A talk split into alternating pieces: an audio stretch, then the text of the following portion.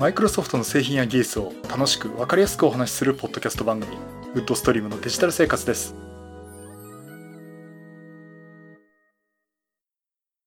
第476回目の配信になります。お届けしますのは木澤です。よろしくお願いします。はい第476回目になります。この配信はクラウドファンディングキャンファイアのファンクラブに皆様のご支援をいただいて配信しております。今回も安成さんはじめ合計9名の方にご支援をいただいております。ありがとうございます。ご支援の内容に関しましては、この番組ウェブサイト、windows-podcast.com でご案内しております。もしご協力いただけるでしたらよろしくお願いします。また、リサの皆さんとのコミュニケーションの場として、チャットサイト Discord にサーバーを開設しております。こちら、ポッドキャスト番組、電気屋ウォーカーと共同運営しております。よかったら参加してみてください。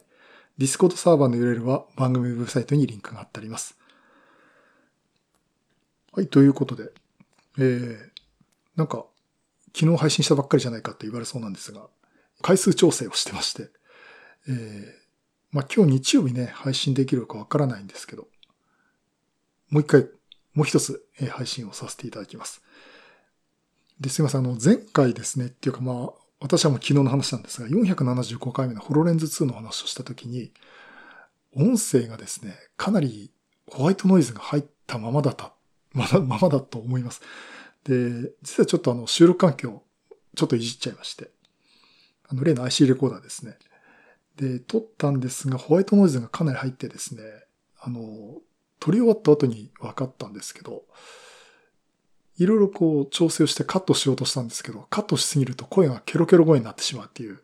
よくある現象がありまして、えー、大変申し訳なかったんですが、あの、ホワイトノイズ、はい、強めのままですね、お送りさせていただきました。IC レコーダーをね、まだ借りてる状態で、えーまあ、今回まではこれ試してみて、まあ、次回以降元に戻すか考えようかなと思っております。で、今回お話しする内容がですね、あの、アプリケーションの話をお話ししたいと思います。えー、データの復元ソフト。まあ、消してしまったデータを復元するソフトっていうのは、まあ、いろいろあるんですが、その中の一つとしてですね、EASUS Data Recovery Wizard Pro というソフトがあります。これの話をしたいと思います。まあ、あの、こうパソコンいじってですね、あの、データの消失って結構深刻な問題で、まあ私もこう写真をたくさん撮るんで、そのデータってやっぱり失いたくないんですよね。やっぱりデジタルの時代になって楽になったけど、何かあった時にデータを消すのは一瞬だっていう話、よく聞きます。で、特にあの、写真関係、お子さんいる方とかはですね、もう絶対なくしちゃまずいですよね。たくさん撮ってるとやっぱりなくしちゃいけないデータってなってまして。まあ、バックアップ、バックアップ、バックアップでね、いろいろ撮ってました。で、まあよく気にするのが、やっぱりそのハードディスクのクラッシュとかで、まあ確かにそれだとデータは失いますよね。うん。でもね、意外とやっちゃうのが、ボンミスっていうか、人がやっちゃうミスですね。まあ人為的ミスっていうのがあるんですが、あの、間違えてデジカメのデータ消しちゃっただとか、メモリーカード間違えて初期化しちゃったとかですね。あとよくあるのが、バックアップをいろいろ凝ってて、えー、そのバックアップの仕組みをちょっと見直そうとかしたときに、バックアップしてあるから、バックアップ元を消して、じゃあバックアップ先から戻そうかって時にバックアップ先も何かの間違いで消してたとかね。全部いっぺんになくしてたっていうケースはよく聞きます。あの、本当にね、よく聞くんですよ。で、まあその時ね、クラウドに上げてて助かったって話もあれば、もう泣いたっていう人もいるし、あと、データリカバリーの業者に頼んで、お願いしようかって言ったけど、もうすごい高いんですね。やっぱりまあ専門技術がある方たちにですね、まあそれなりの費用かかると思うんですが、やはりちょっと個人ベースではとてもあの、支払えるもんじゃないっていうところもあって、まあ、ここら辺はその、割と、人間がミスしてしまう、ミスしてしまうってことがよくあります。で、まあ、消しちゃったファイルっていうのをね、なんとか復元できねえかなっていうことで、もうかつていろいろこうソフトが出てたんですが、えー、今回お話しするのが、えー、EASUS っていう、あの、パーティションをいじったりとかですね、ディスクのクローニングをしたりとかっていうアプリを出してるとこなんですが、まあ、その中で、あの、リカバリーをするソフトっていうことで、EASUS Data Recovery Wizard Pro プロとフリーっていうのがあって、まあ、そのね、えー、そういうソフトを出してます。で、これ、どういうソフトかっていうと、まあ、ハードディスクとかメモリーカードとかで、まあ、消してしまったファイルっていうのを復元をするというソフトです。で、まあ、復元した後は、えー、っと、まあ、別のディスクとかにね、コピーをして、あの、再利用するということになります。で、これ対応している OS がですね、まあ、Windows と Mac あるんですが、えー、Windows について言うと、Windows 10、あ Windows XP からですね、Vista 7、8、8.1、10となってまして、で、Windows サーバーの方も対応しています。Windows サーバー2003から2019まで対応ということになっています。で、ファイルフォーマットですね。これがあの、FAT、FAT12、16、32と、あと EXFAT と NTFS、あとは X2、X3 ってまあ Linux ですね。あと HFS プラスというところで、まあ大体使う OS っていうまあファイルフォーマットは対応してるんじゃないかなと思います。で、これね、無償版と有償版があります。で、あの、無償版と有償版違いが何かっていうと、復元できるデータの容量に違いがあるんですね。で、あの、といってもですね、無償版でも結構使えまして、最大 2GB まで復元できます。で、最大っていうのは、あの、まずね、普通にインストールし、無償版をインストールして使うの 500MB までは無償で復元できるんですね。で、さらに、これあの、ソフトの中にですね、SNS の投稿機能があって、Facebook とか Twitter とか Google プラスでシェアすると 1.5GB さらに無料で使えるということで、合計 2GB 無料で使えるということになります。あの、実際試してみたんですけど、復元した後にこのソフトの素晴らしさをお伝えくださいみたいな感じで、Facebook とか Twitter のボタンがあって、それでツイートできるとかいう風になっています。ですからまずね、あの、優勝版無償版でちょっと試してみて、よかったら、あの、製品版ね、優勝版買ってもいいんじゃないかなと思います。で、これ実際ね、ファイルの復元動作はどうするかっていうと、あの、あ、これね、ブログの方に 画面ショット付きで書いてますんで、よかったら見てもらえばいいと思うんですし、あとは e ザスのね、サイトの方にも詳しく書いてるんで、そっち見てもらってもいいと思うんですが、まずアプリケーション立ち上げると、復元する場所を選択してくださいって画面が出るんですね。で、これがそのハードディスクドライブのパーティションごとのドライブですね。C ドライブ、D ドライブっていうのが並んでて、あとは、外付けの USB ディスクとか、あとメモリーカードとかを USB 端子に挿してると、それも外部ドライブとして出てきます。でもしくは、場所の指定ということで、デスクトップだとゴミ箱だとか、あとは任意のフォルダを選択するっていうところ選べるようになってます。で、選んだ後にスキャンってかけると、あの、消失したファイルっていうのを全部こう探し出してくれるんですね。だいたいスキャンしてくれるんですけど、結構時間かかります。あの、さっ、今日やったのは 300GB の丸ごと消失したパーティションをですね、実験的に消失したパーティションをですね、2時間ぐらいかかったかな。最初1時間で出るんですけど、そんぐらいスキャンに時間かかります。あの、ただよく使う例としては、例えば 32GB の SD メモリカードね。それとかさせてもだいたい20分とかそんぐらいこうスキャンかけてますかね。ちょっとそこを待つ形になります。でですね、これ、スキャンをかけた時、後に、これだけの消えてるデータがありますっていうのが一覧で出てくるんですね。で、もちろん写真とかもサムネイル表示とかも表示させることができます。で、その中からこれとこれを復旧させるっつってチェックボックスにチェックを入れて、リカバリーってやると、これどこのドライブにあのファイルを復元させますかと。これはすぐ復元できます。で、復元をさせます。えー、そうするとですね、大体結構戻りますね。うん。わざとやったんですけど。あの、私はですね、えー、デジカメで撮った写真を消してみたりとか、あとはデジカメで消すとかね。あとはデジカメのメニューの初期化、フォーマット。これを SD メモリカードに対してやって、まっさらになって全く見えなくなっちゃった SD メモリカードをこうパソコンに挿してですね、この EASUS データリカバリー Wizard Pro でですね、復元をさせてみたら、まあ綺麗に復元できましたね。うん、よほどまあ壊してるってわけじゃなかったってのもあるんですが、復元できるどころかですね、昔撮ってた写真で、もう消してて上書きされてるはずなのに、まあ容量に結構余裕があったメモリーカードなんで、あの、残ってるんですよ。何年も前のデータも残ってて、で、試しにこれ復元できるかなって思ったらちゃんと復元できたっていうところで、あの、目の前のデータも復元できるんですけど、結構昔のデータもまだ救えてるなっていう感じがしました。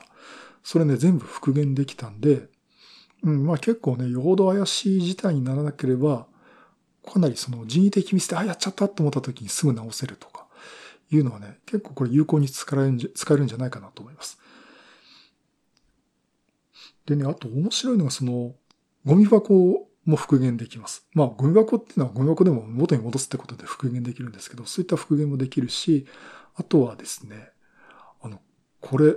よくできてるなと。あの、パーティションの丸ごと消しちゃった場合、あの、OS をインストールして、マルチブートでここを消してここに OS 入れようって言った時に、あ、間違えて別のもん消しちゃったっていうね。まあ、マニアな人には結構やっちゃうことあると思うんですけど。万が一それやっちゃってもですね、紛失パーティションということでメニューに出てきまして、ここをリカバリーかけるっていうと、結構ファイル救えます。あの、やっちゃった瞬間だったらもうまず、あの、復元できると思いますし、あの、ある程度書き込みがされちゃうとね、あの、空いてる領域だってことで上書きされちゃうんで、そこは仕方ないんですけども、そうでなかったらね、結構復元できましたね。あの、ディスクに容量があると、余裕があるとね、あの別の領域に書かれるってるのもあると思うんですが、実際試してみたらできました。あとは、あの、昔パーティションだけもう外しちゃってる状態、ドライブにマッピングしてない状態で、このドライブどうだったっけ？って調べてると昔懐かしいデータがですね、まだ残ってるやって感じで出てきたりとかしてまして、まあそういった意味でね、かなりファイルは救えると思います。こういったソフトって前からあったんですけども、復元するとファイルネームが変わってたりとか、まあ変わるには変わるんですけど、何のファイルかわかんないとかね。あの、それをかなり苦労して戻すっていうことをしてたんですけども、まあメニューが出てきてわかりやすくて、こうチェックボックスでチェックして復元ってると、あの、書き出してくれますんで、まあ、そこ便利じゃないかなと思います。あとね、カメラで言うと、あの、タグを見てて、どのメーカーのカメラで写真を撮ったデータを復元するかっていうのも出てきます。ですから、これあの、私のわざと消したパーティションのやつを復元させると、過去に持ってた私のデジカメのメーカーがね、ずらっと出てくるんですよ。うん。HTC ってなんだかなと思ったら、HTC7 トロフィーか。Windows 本ですね。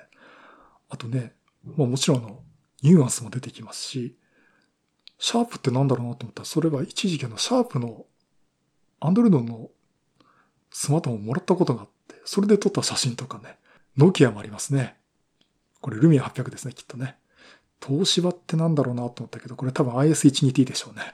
まあそんなようなあのスマートフォンとか、普通のカメラメーカーのですね、えー、名前が出てきて、そこで選択すると、そのカメラメーカーで撮った写真が分類されて出てくるとかね。そんな面白い機能はあります。結構その動画とか画像とかですね、そこを復元させるところにちょっと重きを置いてるっていうか、そういうのを分かりやすくしてるんじゃないかなと思います。で、実際その復元させる、選ばせる画面でも、本当にファイルの一覧を羅列するんじゃなくて、ファイルの種類ごとに分けて表してくれるんですね。これは動画ファイル。例えば、MOV ファイルだったり、MP4 のファイルだったりとか、あとはその音声ファイル、MP3 だとか、Wave ファイルだとか、あとはその画像ってこと JPEG のファイルを集めてくれたとか、PNG のファイルを集めてくれたりとかですね。そういった分けてくれること、これも分けてもくれます。だからあの、探し出すのも容易だと思うんですね。で、そのフィルタリングしてこう表示させるってこともできるんで、最近使ったファイルとかっていうのも復元対象として選び出すこともできるんで、まああの、なかなかね、ファイル消しちゃったっていう時に焦って、こんなにたくさん出てきてどうしようって時ね、あの、このフィルタリング機能もよく活用してもらえれば、まあ、ちょっと落ち着いて対応できるのかなと思っています。まあ、そんなところで、これあの、あんまりね、私こういうソフトって信用してなかったんですけど、これは、あの、面白いと思います。うん。あの、ね、自分だけ大丈夫って思いながらね、やっちゃうんですよね、こういうのね。特にあの、今年、去年からですね、デジカメの写真の量が私すごくてですね、まあ逆にあの、子供も大きくなってるんで、あまり写真撮るって機会が少なくなってきちゃったんですが、まあそれ以外にも、こう風景の写真とかね、例えばこの瞬間のこの映像ってなかなか撮れないよねっていうのもまた撮ったりしますんで、まあ、データっていうのはなくしたくないんですね。あの、もちろんそれは写真に撮って限った話じゃなくても、えっ、ー、と、本当にワードとかエクセルのファイルであったりとか、まあ、それこそこのポッドキャストの音声のファイルだとかね、あとまあ動画とかもあると思います。で、まあそういったのを大切なデータがどんどん増えていくんで、あの、今後このソフトっていうのはいつでも使えるように、まあ、こう言っちゃなんですけど、こういうソフトを使わない事態にならないってことが一番いいと思うんですけども、あの、用意しておきたいなと思っております。まあ、あの、まずはね、無料版もありますんで、ちょっと試していただくといいかなと思っております。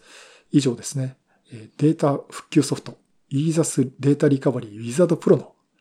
それと、ウィザードフリーですね、のお話をさせていただきました。はい、第476回は、データ復旧ソフト、イーザスデータリカバリーウィザードプロの話をさせていただきました。ということで、はい、収録マラソンっていうわけじゃないんですけども、えー、と、お話をさせていただきました。今回ね、あの、また IC レコーダー使ってるんですよ。DR40X というやつ。これ来週金曜に返さなきゃいけない。あ、どもう土曜日に返さなきゃいけないんですけど。うん、結構いいですね。あの、今、カメラ用の三脚、ミニ三脚にこれを取り付けて、ポップガードをね、間に入れて喋っています。まあ、普段あのマイクを、ゼンハイザーのマイクをつけてる位置につけてですね、喋ってるんですけど、うん、やっぱでも集団、普段の収録は、今まで使ってるあの、ゼンハイザーのマイクに、あの、コーヒーさんご推奨のあの、マッキーのですね、まあ、オニキスアーティストっていうプリアンプっていうか、オーディオインターフェースを使ってやるのがいいのかなと思うんですけど、